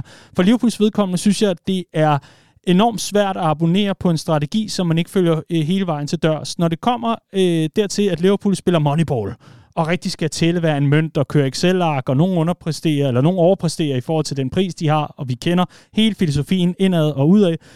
Men at man lader så mange førsteårsspillere gå, gratis. At man ikke mm. sælger sine brede spillere ud. Når vi ser en Scott McTominay i Manchester United blive prissat til omkring 30 millioner pund, så undrer jeg mig over, hvorfor det ikke var Alex Oxlade-Chamberlain, eller Naby Keita, eller nogle af de andre spillere, der har været igennem mange år efterhånden, som ikke har vist sig gode nok til Liverpool, men hvor man trods alt måske kunne hive de penge ind, som kunne gøre, at man så kunne hente de næste i rækken. Mm. For fair nok, at man ikke går ud og plukker de allerstørste profiler, fordi det er ikke, hvad kan man sige, filosofien i Liverpool. Det må man så bare affinde sig med. Så kan man være utilfreds og sige FSG out. Det forstår jeg fuldstændig, og så må det være op til en selv. Eller også må man bare acceptere tingens tilstand. Det, der irriterer mig grænseløst, udover at vi ikke får nok penge for det, vi har, og vi lader for meget gå gratis, og vi ikke er smarte nok på den front. Det, der irriterer mig grænseløst, det er, at jeg kigger på en klub som Brighton, der har så glimrende et, et scouting-netværk, for eksempel i det sydamerikanske, og bare bliver ved med nu at læse de næste profiler klar, og så når de bliver fyret sted, så er der en ny til at tage over. Vi har set det i forhold til Estupinan, vi har set det i forhold til Casedo, vi har set det i forhold til Enciso, vi har set det i forhold til rigtig mange forskellige spillere, som kan gå ind. Alex, Alexis McAllister for guds skyld. Det kunne have været Liverpool, hvis vi havde været smartere på den mm. front. Forstået på den måde, at vi, vi havde haft noget, hvor der var en, en direkte rød tråd i forhold til den måde, hvor, hvorpå vi får fremtidens førsteårsspillere. Men, Men for nuværende, der bliver vi fanget på mellemhånd. Vi bliver fanget lidt på, hvad der kan laves af smarte deals, og det, det klæder os bare ikke. Jeg, jeg er helt med på, at vi ikke behøver at kopiere en til en Brighton-strategi, men det er da i mindst en strategi for pokker, og se, hvor det har bragt dem. Så se Liverpool som en kæmpe fodboldinstitution. Hvis vi så dobler det op, så kan vi jo lige pludselig se en, en lang større succesrate, fordi at vi har det pull, som vi nu engang har. Jeg er træt af at se Liverpool sjoske rundt i det, som er en, en strategi, som bliver fuldt, når vi lige føler for det. Ja. Og det er noget, som, apropos det der med at kaste op, det er noget der, hvor, hvor jeg får sådan en rigtig grim spændingshovedpine, hver gang jeg begynder at tænke på det. Jeg er enig, fordi det råder ikke, øh, men, men jeg synes jo, at, at der er også forskel på klubber som, som Liverpool og Brighton. Brighton er ikke under det samme pres i forhold til, at mm. de folk, de henter ind, får altså mere plads til at præstere. Og det er vigtigt, når du henter fra markedet som Sydamerika, så er der hit and miss. Mm. Så dem, du ikke hører om, øh, efter de blev signet, jamen der er ikke, det, det bliver der ikke snakket så meget om, og så var det ikke en større investering. Når Liverpool handler ind, jamen så skal det være til en anden hylde for det første. Det skal være nogen, der er proven på en anden måde, og der er, der er bare et større spotlight på, jamen hvad er det, der bliver hentet ind, og så videre. Men det er en klar strategi. Ja, klart. Men, men der, hvor jeg også synes, at vi, vi havde fat i noget, var, da vi øh, Øh, havde det her portugisiske link for et år og to siden, hvor vi begyndte at bruge vores forbindelser i Portugal til at hente nogle spillere, der passede ind i systemet, der trods alt var proven fra en liga, der var på vej frem og havde nogle af de rette karakteristika i forhold til den måde, vi gerne vil spille på. Jeg tænker især på, øh, på, på den her øh, Julian Ward øh, overgang fra Michael Edwards, da han begyndte at hive på sine kontakter dernede og sådan noget. Dias var, var, var, var en af de første, der blev hentet under ham, og det gav god mening i forhold til, hvad vi havde hentet tidligere, end Diogo Jota osv. osv. Det kunne jeg godt se ideen i kører sideløbende med øh, vores anden strategi, som var, at han spiller i aldersspændet 24 til, til 23 til 26 år, og spiller, der havde udviklingspotentiale osv. Lige nu, der kigger jeg bare på sådan et mismatch mellem, jamen, nu bliver, der, nu, nu bliver alt trans, eller hele transferbudgettet bliver lagt, øh, eller det transferbudget, som ikke er der, eller er det der, vi ved det ikke, bliver lagt i puljen øh, Romeo Lavia på 19 år, som skal ind og fylde hullet for to rutinerede spillere i startopstillingen. Men hele problemet sidste år var, at vi ikke havde spillere nok i aldersspændet 22-28 år på midtbanen. Så hvad er strategien? Jeg kan, jeg kan ikke få øje på den. Øhm, lige til sidst omkring FSG vil jeg bare sige, at jeg er ikke sådan full-blown øh, øh, øh kritiker af FSG's øh, tenure i Liverpool. Jeg synes, at de var det rigtige for klubben i en stor periode. Øh, var de rigtige til at lægge grundstenene? Var de rigtige, da Jürgen Klopp kom ind? Var de rigtige til at føre os på vej frem mod succes? Men fodboldverdenen, de beløber og den ambition, der kommer omkring dem, er bare stukket af og gør, at de ikke kan følge med længere. Og det der breaking point for, hvornår de skulle have solgt, jeg har ikke forstand på uh, football finance og alt det der, og hvad man kan få for klubberne og sådan noget, men vi er bare forbi det skæringspunkt for længe siden, og nu hænger vi, nu hænger vi sådan lidt i, i, i bremsen med dem, fordi de kan ikke følge med. Jeg øh, må, lige, må lige tilslutte mig nogle, nogle af pointerne herfra, men, men øh, jeg, jeg tror for mit vedkommende handler det rigtig meget om, at hvis man når til den erkendelse, at man ikke kan følge med finansielt, man kan dog trods alt godt følge med nok. Altså, McAllister er øh, årets øh, handel. Punktum. Altså, at få så proven en spiller til, til 35 millioner pund er fuldstændig altså, mindblowing, at det overhovedet kunne lade sig gøre. Det er, det er næsten, altså, Smart kan tage, tage ansigtet af, og så er det Michael Edwards nedenunder. Ikke? Altså, det, det er der, vi er. Donald Soberslide, der får man så også lov til at betale. Men, men hvis Liverpool er nået til den erkendelse i den sportslige sektor, at vi ikke kan smide det beløb, som andre kan, så er det egentlig fair nok, og det er derfor, jeg bare plæderer for, jamen, så må man jo gøre noget andet. Så må man jo sørge for at få kottet det dyre mellemlink, så man får spilleren for 10-15 millioner pund, i stedet ja, for 40 jamen, millioner men pund, og et cetera. Jeg er, helt, altså. jeg, jeg, jeg, dog, jeg, jeg, jeg, jeg er lidt mellem jer to, fordi jeg er helt enig, Clark. Det, det, det, som store klubber betaler for, det er, at nogle andre tager risikoen. Det er også derfor, jeg brækker mig, når jeg hører, eller det gør jeg ikke. Undskyld, nu ja. bliver jeg også øh, ophidset. Jeg bliver en lille smule forvidret, når folk siger, øh, så må vi tage nogle risici på transfermarkedet ved at lægge 100 millioner, eller 140 millioner for Jude Bellingham. 140 millioner for Jude Bellingham er ikke en risiko. Det er en ready-made, sikker spiller de næste 12 år. Risikoen er, at du så ikke har råd til alle mulige andre spillere omkring ham. Det, det, det, man betaler de store penge for, det er at undgå at tage risiko. Det, der så til gengæld er, øh, er, er, er, er man, man, man kan finde en mellemvej her, hvor man siger, de siger jo, at de har fulgt Luis Diaz, siden han spillede øh, et det eller andet. De altid. Det siger de altid. Men der kan godt være noget i det. Der kan sagtens være det med, at man kigger på en spiller i McAllister, et, et bag Argentina, og siger, jamen det kan da godt være, at han bliver meget god. Og så følger vi ham mm. så i Brighton. Og Klar. når han så bliver god i Brighton, så kan vi komme ind og sige, vi har faktisk fulgt dig helt tilbage fra, nu synes vi, du er klar til Liverpool. Og sådan, så vi virkelig giver ham den der følelse af, at, at, at vi har hele tiden troet på dig. Du skal vælge os over de andre, fordi ja. de først lige har lært dig at kende. Vi, vi har hele tiden troet på, at du kunne blive noget. Nu er vi overvist om, at du, at du bliver det. Ikke?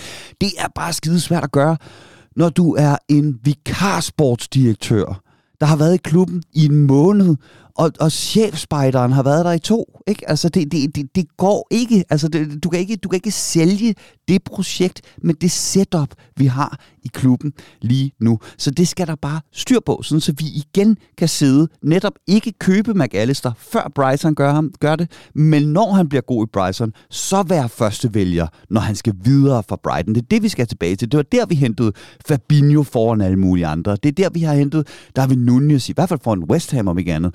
Øh, og, og Brighton også. Og Brighton også, præcis, og Luis Diaz, og alle de her meget eftertragtede spillere, som vi faktisk har lykkedes med at hente på grund af en relativt forfinet strategi, men hvor vi også har smidt de penge, der så skulle til, når nogle andre havde taget den indledende risiko. Det er for fanden der, vi skal tilbage til. Yes. Så øh, rundspørg FSG out? Ja, nej. nej, det bliver, det bliver simpelthen for poppet. Det, øh, det, det, det undlader vi. I stedet for, så synes jeg, at det, det skal være op til lytteren selv at, øh, at finde sit snit på den her. Jeg tror i hvert fald, at øh, det er en diskussion, vi kan se frem til at høre rundt omkring på popperne i den kommende weekend, når Liverpool altså skyder gang i en ny sæson, og det gør vi ude mod Chelsea. En ny sæson betyder selvfølgelig også, at vi igen mødes på Hotel Anfield på Anfield Road, når turen går til Liverpool for at se Klopps tropper.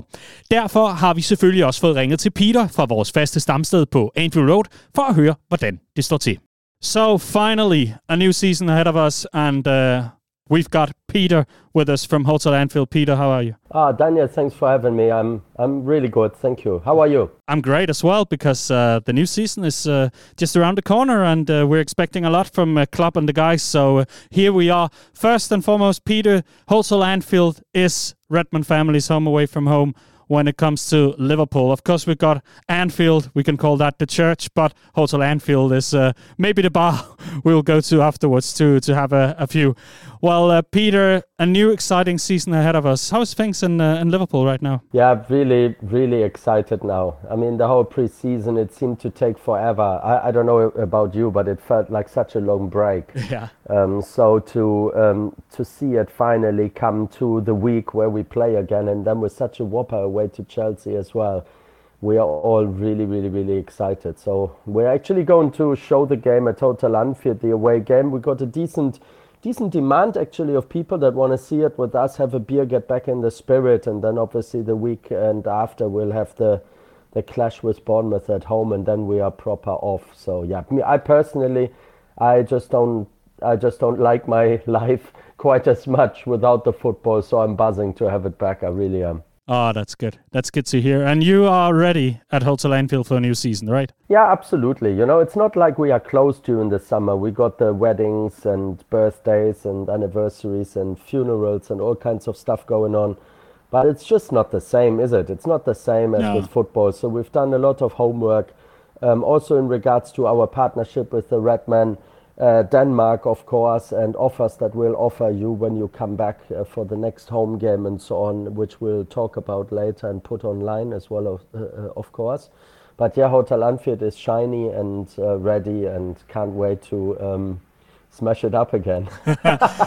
You cleaned the floor and the bar and everything, so now you're ready for us. All the Yeah, crazy that, Danes. Won't, that won't that won't last once the hordes of Danes come. I know, but it's okay. we can clean it again. It's no problem. That's good to hear. Well, Peter, it's no secret that uh, Hotel Anfield is placed on, uh, yeah, on Anfield Road, and uh, now we've got a new stand on the stadium as well. How does it look like from your hotel? Can you see it? Yeah, of course. Yeah, Uh, I mean it'll look great when it's finished. Um, I mean it's nearly done from the outside, but I believe obviously there have been delays last minute, um, which I believe are blamed on like global supply chain issues. I guess we can blame. We used to blame everything on COVID. Now we can blame everything on Russia, which is great. um, but no, it, it looks amazing. You know, it makes such an impact. The stadium now has got this really. Um, cool stroke strange um, shape where two sides next to each other are so big and the others are really starting to look a little bit small.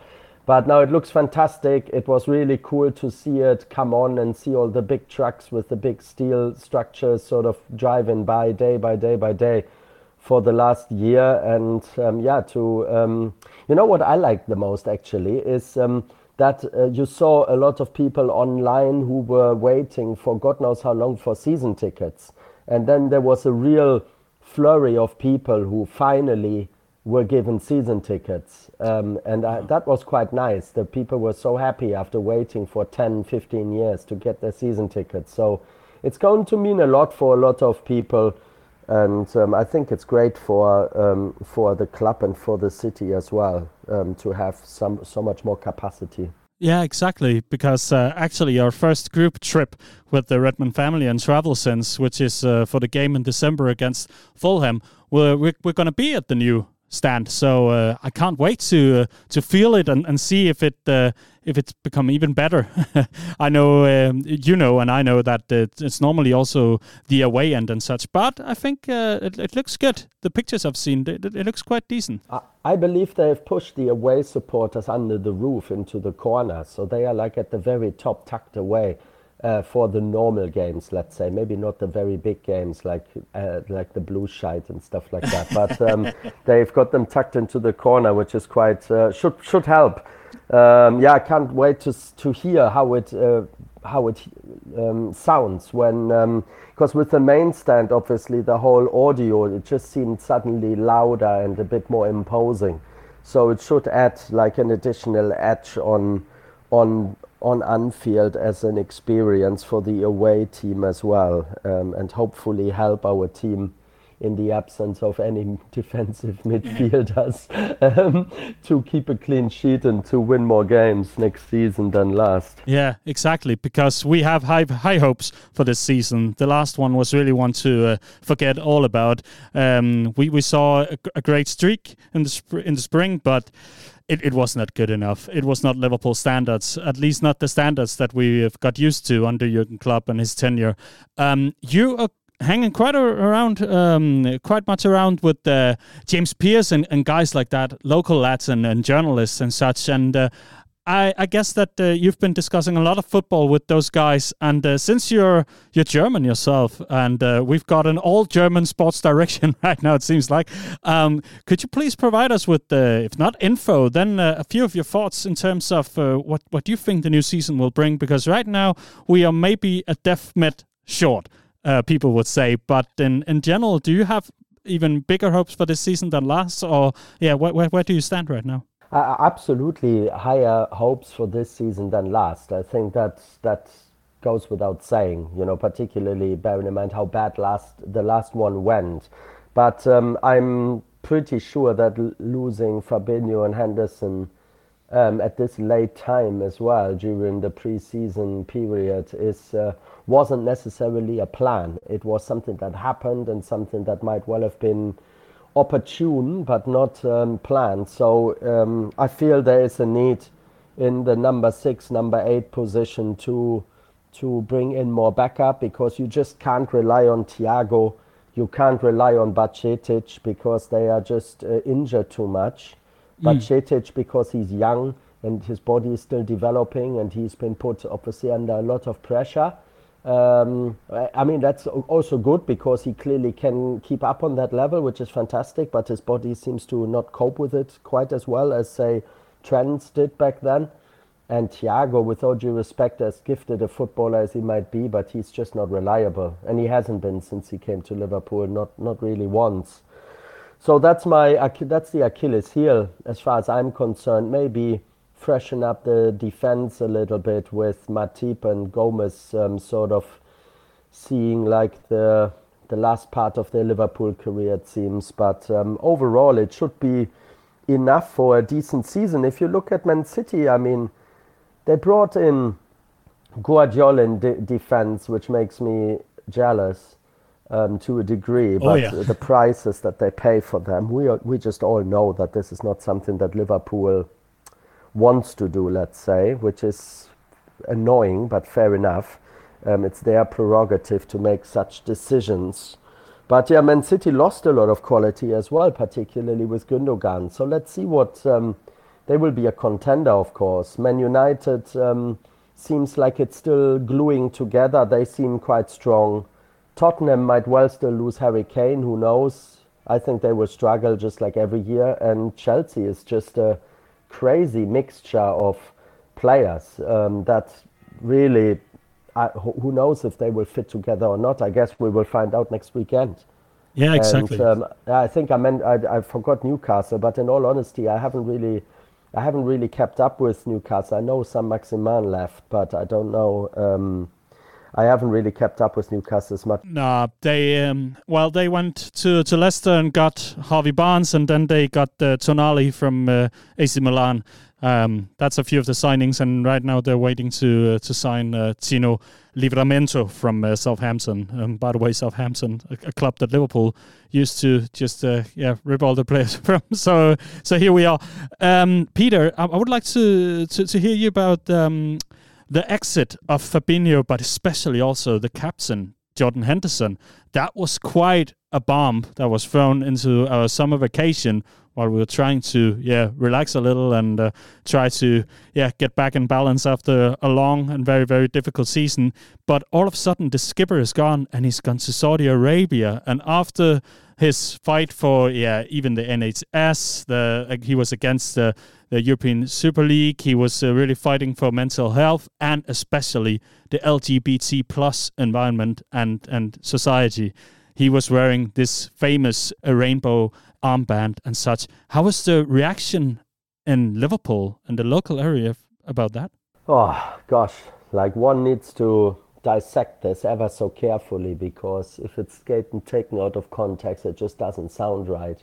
But what I would say is, no matter what your view is on um, the on the human rights situation as well as the uh, specific matter of LGBTQIA plus for um, people in um, certain Arab countries, particularly Saudi Arabia.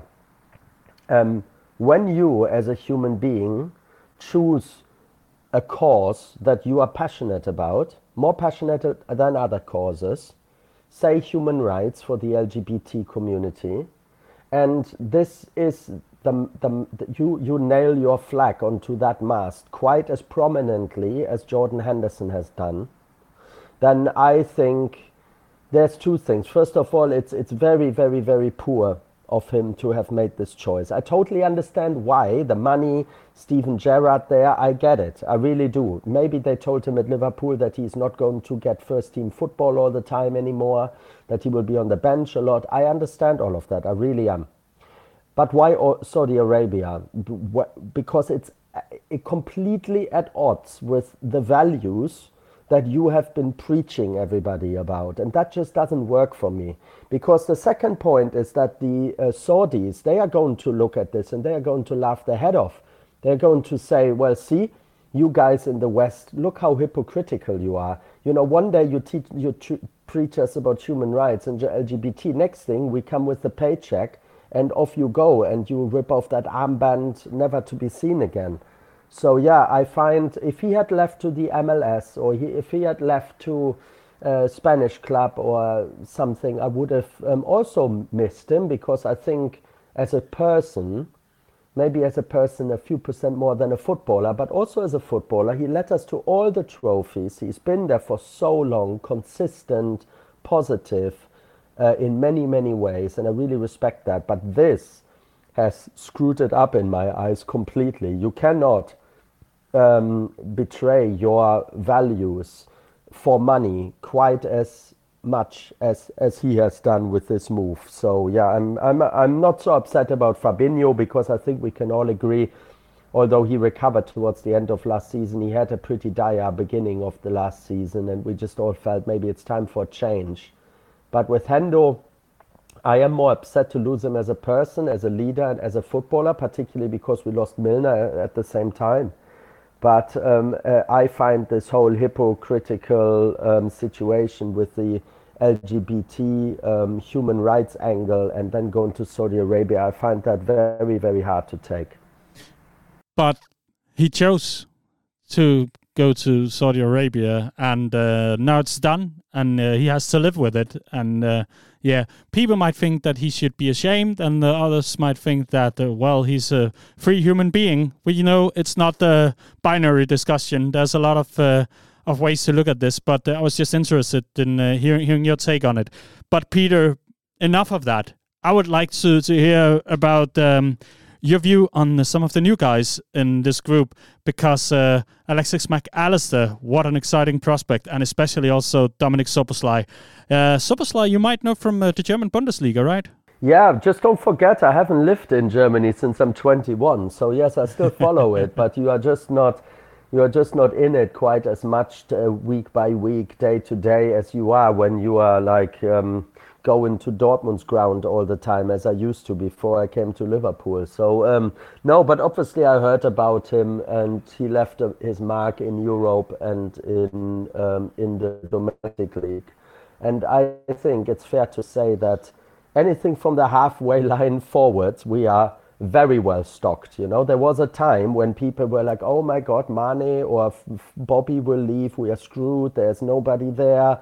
And since then, Liverpool has brought in Luis Diaz and um, um, and Diogo Jota, and obviously Harvey Elliott is still there as well. Uh, Carvalho didn't work out so much, uh, but it is what it is. It happens. But with McAllister and Soboslai, I think we have got a fantastic lineup up front, plus Salah and Nunes, of course. Um, it's the defensive midfield and protecting the aging defense that we really need to worry about. But yeah, it's very exciting up front. I reckon uh, if Nunes um, ties up his scoring boots a bit more uh, uh, than last season, then we don't have to worry about scoring goals. We just have to worry about not conceding more than we score. It sounds like we're up for a quite explosive season if we don't address this uh, defensive situation. Then it might end up just like the Luis Suarez season in uh, 13 14 again. Could be fun though. It's, it's also the anniversary, so why not? It's the heavy metal football that Jurgen loves so much. Yeah. It does sound like that might, well, a game against Tottenham might finish 4 all or 5 all again, you know, but um, it's not good for my, uh, for my heart, but it's very good for entertainment, definitely. Uh, you're, you're not that old, Peter. You, you, you might survive the new season. I hope so. I really hope so. It's my big 4 0 next year, you know. So I will let you all know. There will be a nice big party at Hotel Anfield early next Yeah, yeah, that's great. And uh, if you don't survive the, uh, the next season, then I know that Hotel Anfield also hosts funerals. You told me in the beginning. So here we are. Yeah. Circle of life. Circle of Liverpool life. Well, Peter, in, in the end, um, it's uh, it's uh, great to speak to you again, and I can't wait to, to visit and give you a proper hug and uh, and get a beer and such. But uh, you're also in the podcast business. Tell me a little about uh, this podcast that you're a part of, and Hotel Anfield is a part of. Yeah, so uh, a little while ago, so I met John Aldrich along the way with Hotel Anfield, and people who met John, um, he's a cracking guy, an absolute mega character but just an all-around good fella. You know, he's got good views. He's uh, he's fun to be around. He's extremely well connected. Um, not sure if you're aware, but he also leads the ex-players association for LFC. Um, so all the ex-players sort of come together for certain events. They raise money for charity. They help each other when somebody falls into hard times. And he took that over, I believe, about 10 years ago, and uh, made that uh, quite the machine players like Ian Rush and John Barnes, Steve McMahon, everybody is involved with that. And he leads, he's just a super guy. And as I got on so well with him, I just uh, went to him one day and I said, Look, John, why don't we? Uh, why don't we do a podcast together? You know, hosted at Hotel Anfield. I take care of all the technology and all the commercial side, including sponsorship money, charity, all of that. You are the main guy. You are the hook. You bring the people in because you are John Aldrich. And uh, we bring James Pierce uh, on board for good measure uh, because James, um, think of him and his takes occasionally what you want, but he's a serious journalist. And actually, because I know him really well. Uh, he's actually a good guy, so don't believe all the crap that's written on social media sometimes. um, so yeah, and he was up for it. So that was in development for a while. We worked with local sponsors, local companies that want to get involved with the brewery, and it's all lined up. Uh, and um, next week we are going to record our very first uh, episode. It will be once a month, and uh, the first guest that will sort of get us off the line is no other but uh, Jamie Carragher. So oh, that should be fun. Great. Yeah. Yeah, a famous number 23. Uh, exactly, and he's at 23 Anfield Road at Hotel Anfield, which is um, after three years. It's about time. It feels like the one that got away so far, but now we caught him. So I'm absolutely buzzing. I was going to fly to Germany at uh, 8 a.m. in the morning that day, but I changed the flight now to 8 p.m. at night because I just cannot miss my own first podcast, basically. So yeah. I'll be there and I can't wait. So it's not, um, we are going to record it and then release it shortly after um, the um, it's called Aldo um, Aldo Meets. Um, so if you go on Instagram or Twitter or whatever and look for Aldo Meets, there's the channel. You can subscribe, and uh, when the when the uh, podcast drops later on next uh, week, then uh, you're going to get a notification. Ah, it's so great. And I promise we will link to it and, of course, uh, post a little nice article about it on redmanfamily.dk. So uh, it's going to be great. I can't wait to, to hear you in such a setup. Maybe with uh, a host that yeah makes you even flourish even more. Can't wait for it.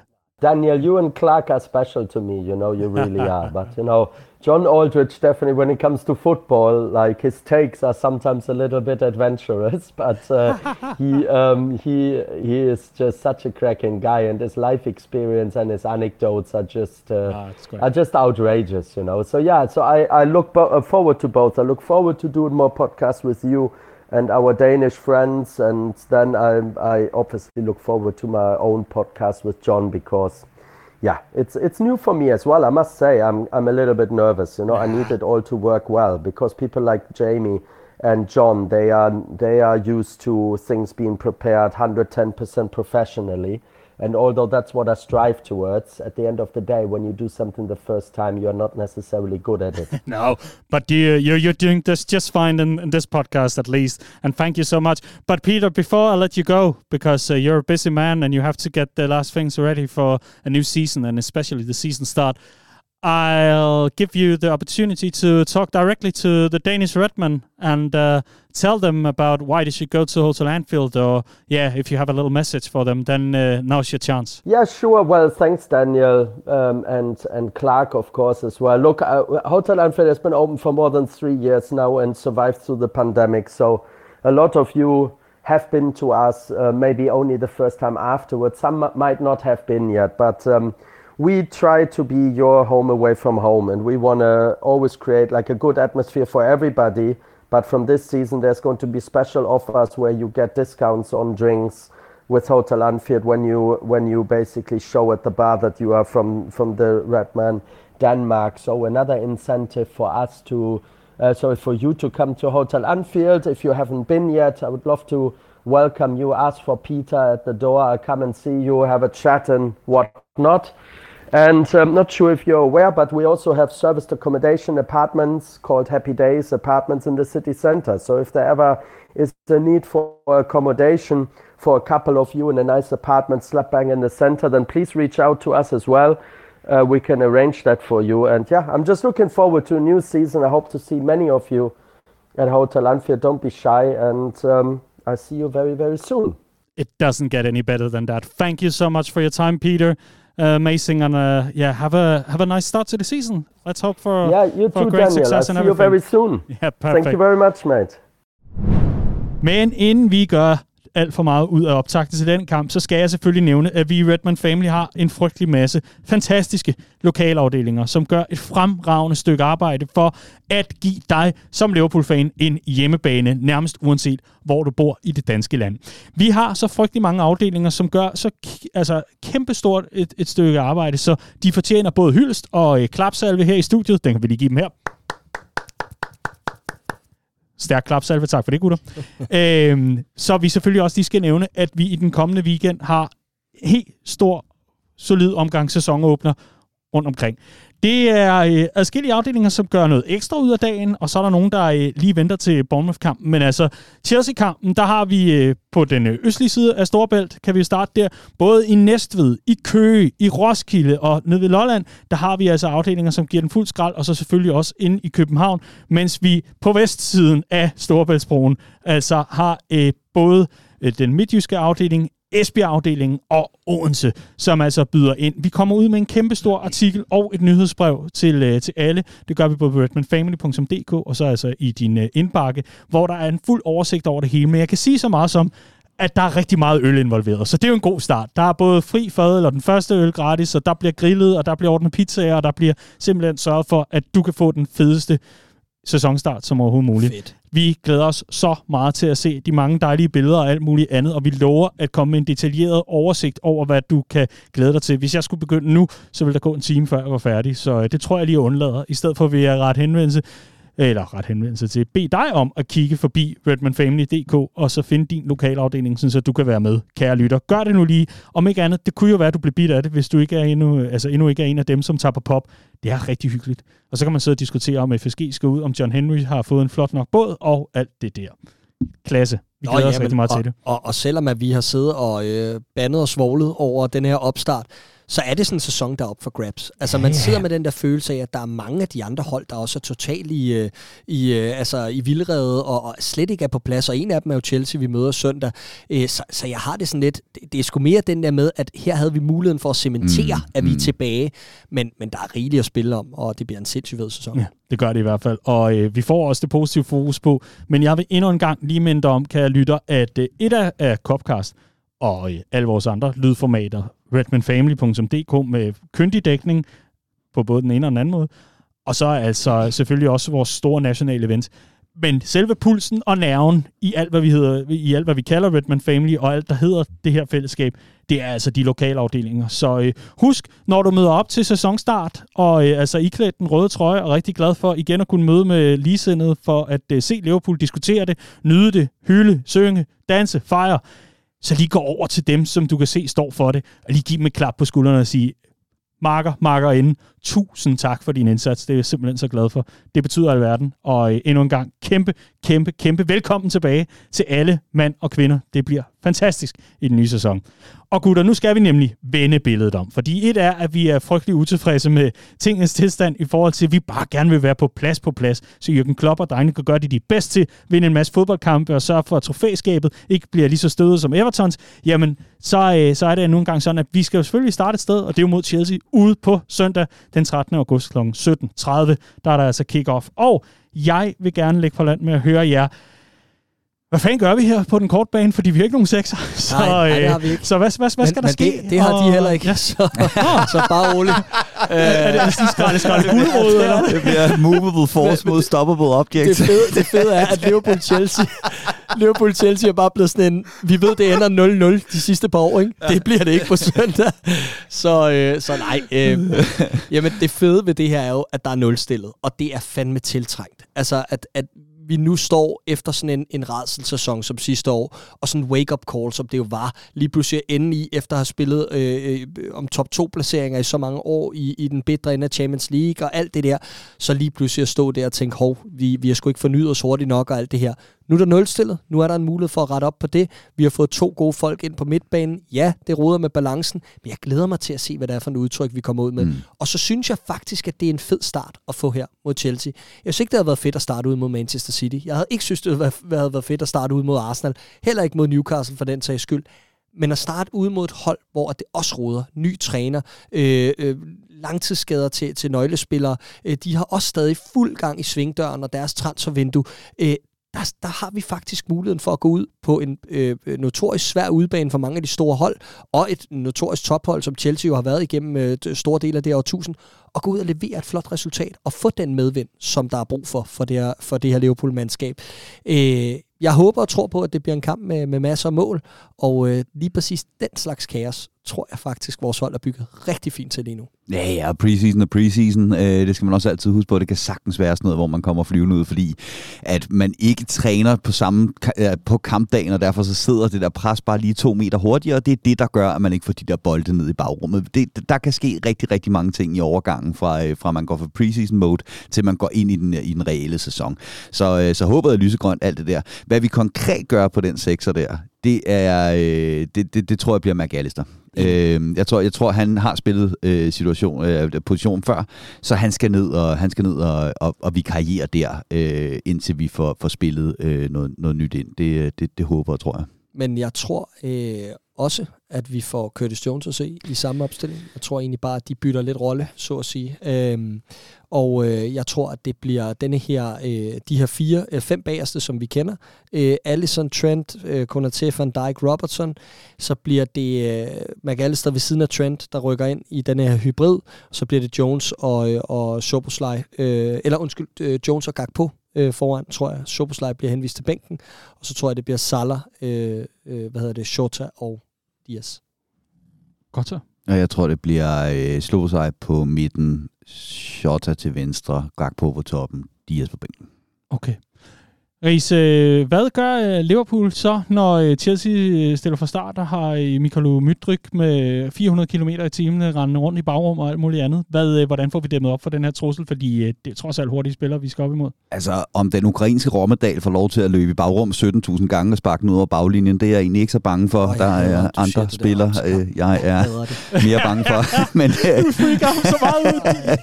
Hvor er det en skam, der ikke er billede på. De skal simpelthen se Clark. Du var så tæt på at kylde ris ud af det vindue der.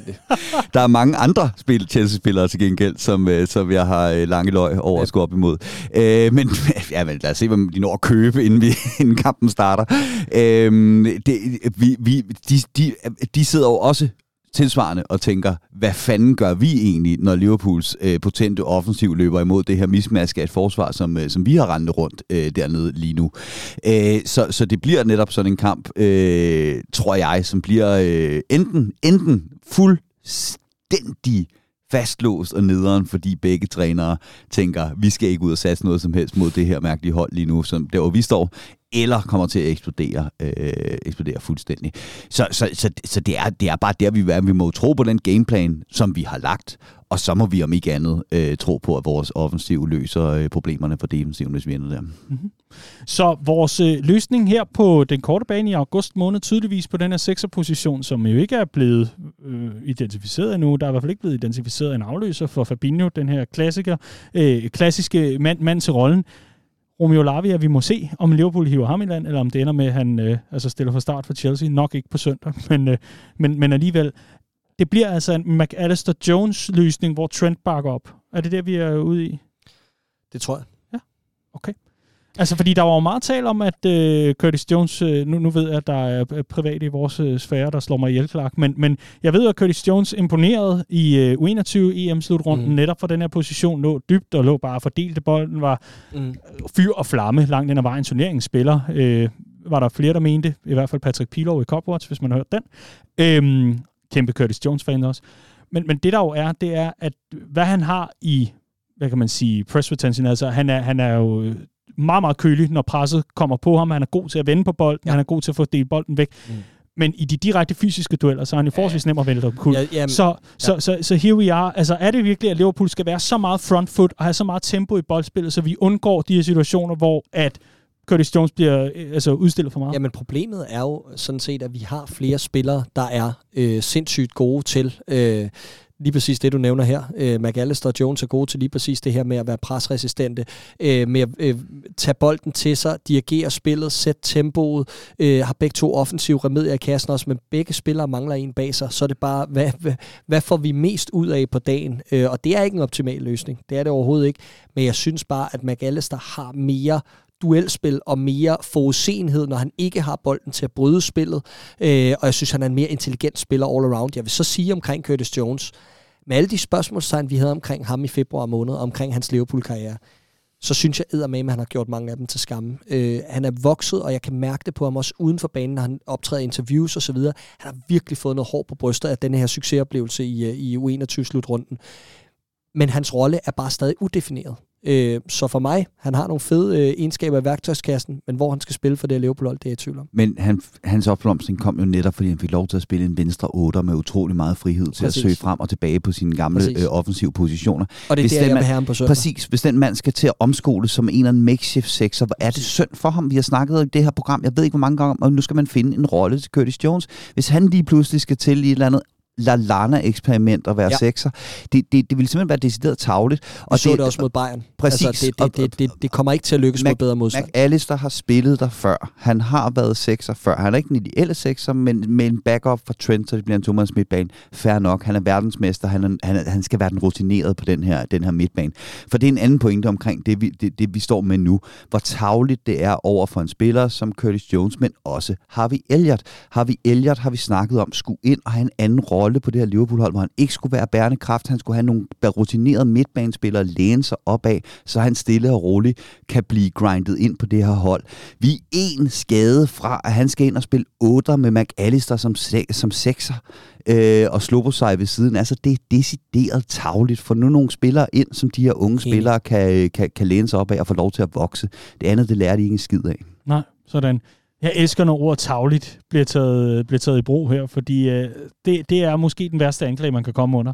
Så øh, lad os få sendt det brev afsted per, øh, ja, per lyd fra Andreas Brøns til øh, den sportslige sektor, hvad end det er i, øh, i Liverpool efterhånden, så, øh, så tror jeg nok, de skal øh, få råbet neglene. Men øh, here we. Altså øh, en august måned, der byder på Chelsea, og så er det Bournemouth med, med, med halv tribune, hen tribune, eller hvad der minder om. Men, øh, men mit spørgsmål er alligevel, øh, jeg, jeg fornemmer en masse frustration, fordi det kunne blive så meget bedre. Det kunne blive så, så, så klart. Det kunne, det, det, det kunne være Liverpool mod, mod stjernerne, men, men, men det skal jo bare være svært. Det, jeg hører lige The Anfield Rap, og det de siger, det er, det frustrerende, det er, vi har Saka, vi har alle de svære spillere at finde på et fodboldhold. Nu mangler vi Gini Wijnaldum og Granit Xhaka, ikke? Altså, vi mangler dem, der bare skal fylde huller. Gå ja. nu ud og find dem for helvede. Ja, det, det giver også god mening. Men øh, det kan jo være, at der er nogen, der har lyst til at simultantolke Copcast til øh, Smartke og Klopp, så øh, kunne det jo være, at de fik nogle, øh, nogle gode bud ind. Det synes jeg i hvert fald lige leveret. Så tusind tak for det.